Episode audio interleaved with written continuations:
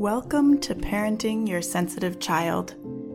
Parenting a highly sensitive child can feel overwhelming, and all the parenting books in the world can only get you so far if your head and your heart are out of alignment with your child's. I'm your host, Julia McGarey. Let's create a new parenting paradigm.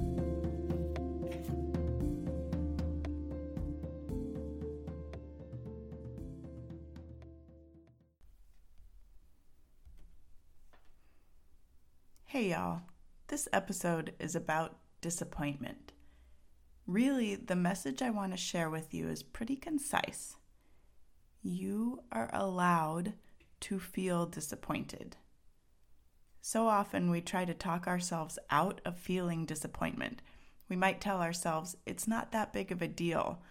We might focus on the rational side, the pros of the situation, if you will, and try to prove to ourselves that it will be better this way. We might even try to talk ourselves out of disappointment because of what being disappointed would mean about us. Here's the awesome part though you can be disappointed and excited about what's next. You can allow space for both. You have that capacity. Disappointment is a natural part of life. It's normal and completely valid to feel disappointed when reality doesn't line up with your expectations. Give yourself permission to be disappointed. Sit with it for as long as you need. If it wants to hang around longer, buckle it in the back seat and let it tag along. It's okay for it to be there. You just don't let it drive. You don't let it change your self concept, and you don't let it be the deciding factor in your decisions.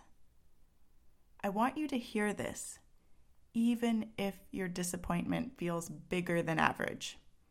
I want you to hear this, even and especially if you were disappointed in your experience of parenting. Disappointment is valid. You can hold space for it without feeding it and letting it grow into despair. And you can hold space for it without it meaning anything about you as a parent. You can feel disappointed in your experience of parenting without making it mean that you are disappointed in your child. This is an uncomfortable admission for a lot of people, but it's also true for so many. Parenthood and parenting aren't always what we expect. And when your expectations don't line up with your reality, you get disappointment. And when you feel disappointed in an experience that we're conditioned to believe should be joyful and fulfilling, it's easy to slip into thinking that there's something wrong with you, that you shouldn't feel this way, that loving parents don't feel this way. Not true. Y'all, I remember one night specifically when my daughter was tiny. She was having trouble falling asleep. She was screaming. She'd fall asleep and then wake up an hour later, that sort of thing.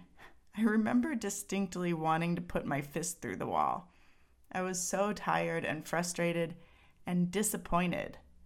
Not in my daughter, but I was disappointed that I couldn't even make it through a whole episode of Walking Dead without interruption. My expectations for what my downtime would look like as a parent did not line up with my reality. You can feel disappointed and feel love at the same time. You are complex. You have the capacity for both just like those marbled memories in Inside Out. You know what I'm talking about?